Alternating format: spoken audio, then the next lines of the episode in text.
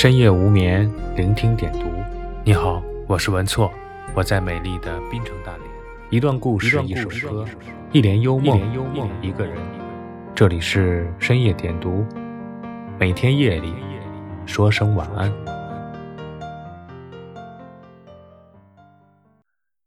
爆竹声中一岁除，春风送暖入屠苏。千门万户日。总把新桃换旧符。新春佳节是中华民族乃至于中华文化圈的一件大事。每到了这个时候，总会有家人团聚的一番欣喜和感叹，也会有孩子们的欢声笑语。可以说，春节是中华文化圈最为盛大的一个节日，也是最为人关注的节日。但是近些年来，总会有人说年味儿淡了，我们自己可能也会觉得，现在过年不如从前有意思了。这是为什么呢？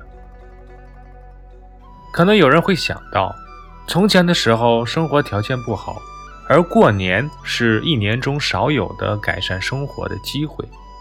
现在生活条件提高了，过年的食材和平时差不多，也就感觉不出来什么了。也有人说，从前交通状况不好，过年的时候是一家人难得的团聚机会，所以感觉很珍惜，很有意思。这当然都是原因，可是说起来，这貌似也不是重要的原因。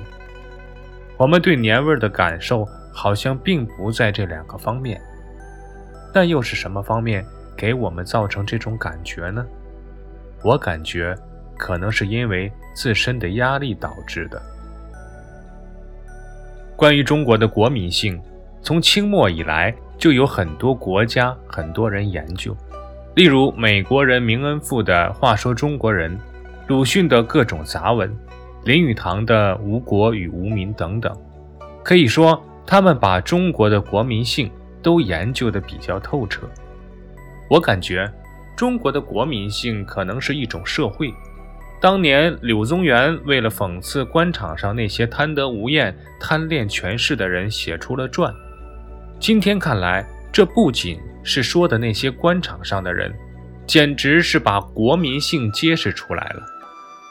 行欲物，折尺取，其手复之；备欲重，虽困惧不止也。人或怜之，唯去其父；苟能行。又持取如故，这些话和中国人的性格不是十分的类似吗？西方人总在赞叹中国的勤劳，可是这种勤劳多半是被迫的。其实这些人谁不想休息，谁不想过一种安逸的生活呢？但是中国人内心好似就有一种天生的不安全感，逼着我们不断负重，宁可超载。也不愿放松。可能有些人看出了这种性格，想要跳出来，可是总还是被周围的环境逼回到这条道路上去。在这种条件下，我们又如何开心呢？近年来，随着通讯、交通方面的发展，我们确实把从前一年一度的团聚变成了说去就去的探访。而随着社会的变迁，我们也不得不承受更多的重量。这些重量有些是自愿承担的，而更多的是被迫承担的。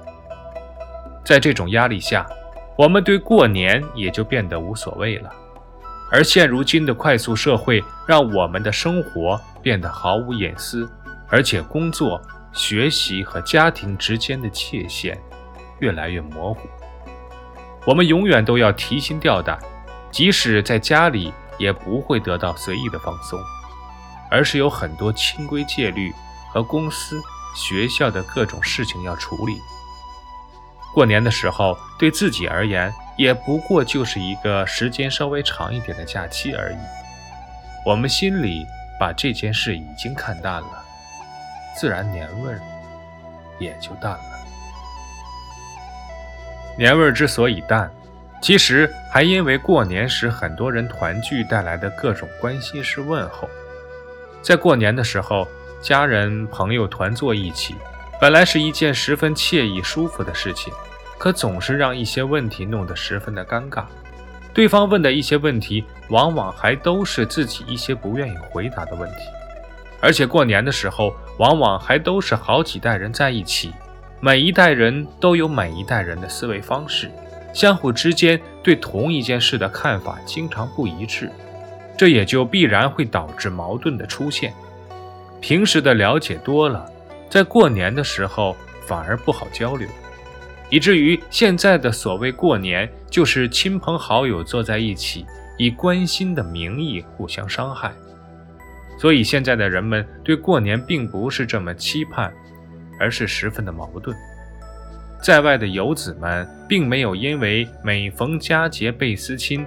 而急不可耐地往家赶，而是一方面费尽千辛万苦去抢票，另一方面则大叫着“我不想回家”。近乡情更怯已经代替了共欢新故岁、迎送异宵中的喜悦，这要怨谁呢？我们每个人都已经不堪重负了，好不容易回到家，以为这是一个温馨的港湾。没想到却是一个互相伤害的牢笼，气氛自然一下就变得压抑了。在这种气氛中度过半个月，恐怕很多人都是避之唯恐不及吧。又何谈欢乐，何谈年味呢？人们总是说年味变淡了，而且把责任放在了现在的生活条件提高和交通发达让人们少了些期盼感上。不得不说，这是舍本逐末。其实，所谓年味儿，更多的是一种心理因素。现在的人们生活节奏的加快和超负荷，已经让我们不堪重负，而家庭在无形中给我们造成的伤害，更让我们对过年持一种无所谓，甚至是排斥的态度。这恐怕才是年味淡了的原因所在吧。想让年味浓起来，首先要学会换位思考，把自己放在他人的角度上思考问题。在交际中，一定不要故意哪壶不开提哪壶，更不要对他人伤害之后还说这是关心，让对方有苦说不出。懂得尊重他人，不以辈分、职务和年龄去好为人师，而是以平等态度。进行真正亲切的、友好的交流，这可能会让年味儿逐渐浓起来，人们也才不会这么抵触过年和团聚吧。红了樱桃，绿了芭蕉，你走你的独木桥，我唱我调，谁的孤独？他相思把刀，杀了我的外婆桥。也在犯傻，在剪短发。你送的鞋子和脚踏又怎会掉？谁的无情？他相思药，喝下不煎熬。我想留在你的身边，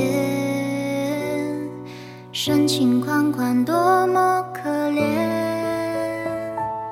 你无辜的像演员，边说边声泪去下表现。故事开始总是很甜，岁月流逝，人心转变。这是最后一支烟，你信誓旦旦说着谎言。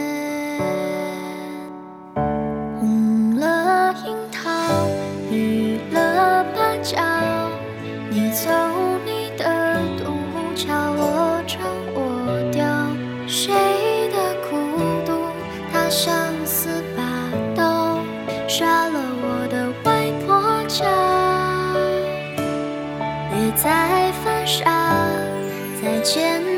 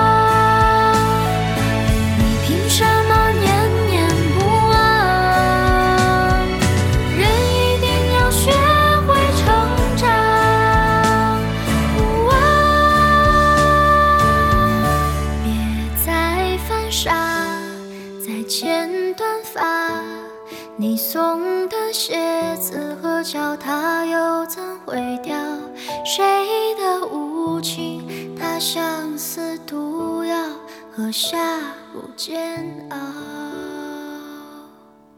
感谢您的收听我是文措晚安。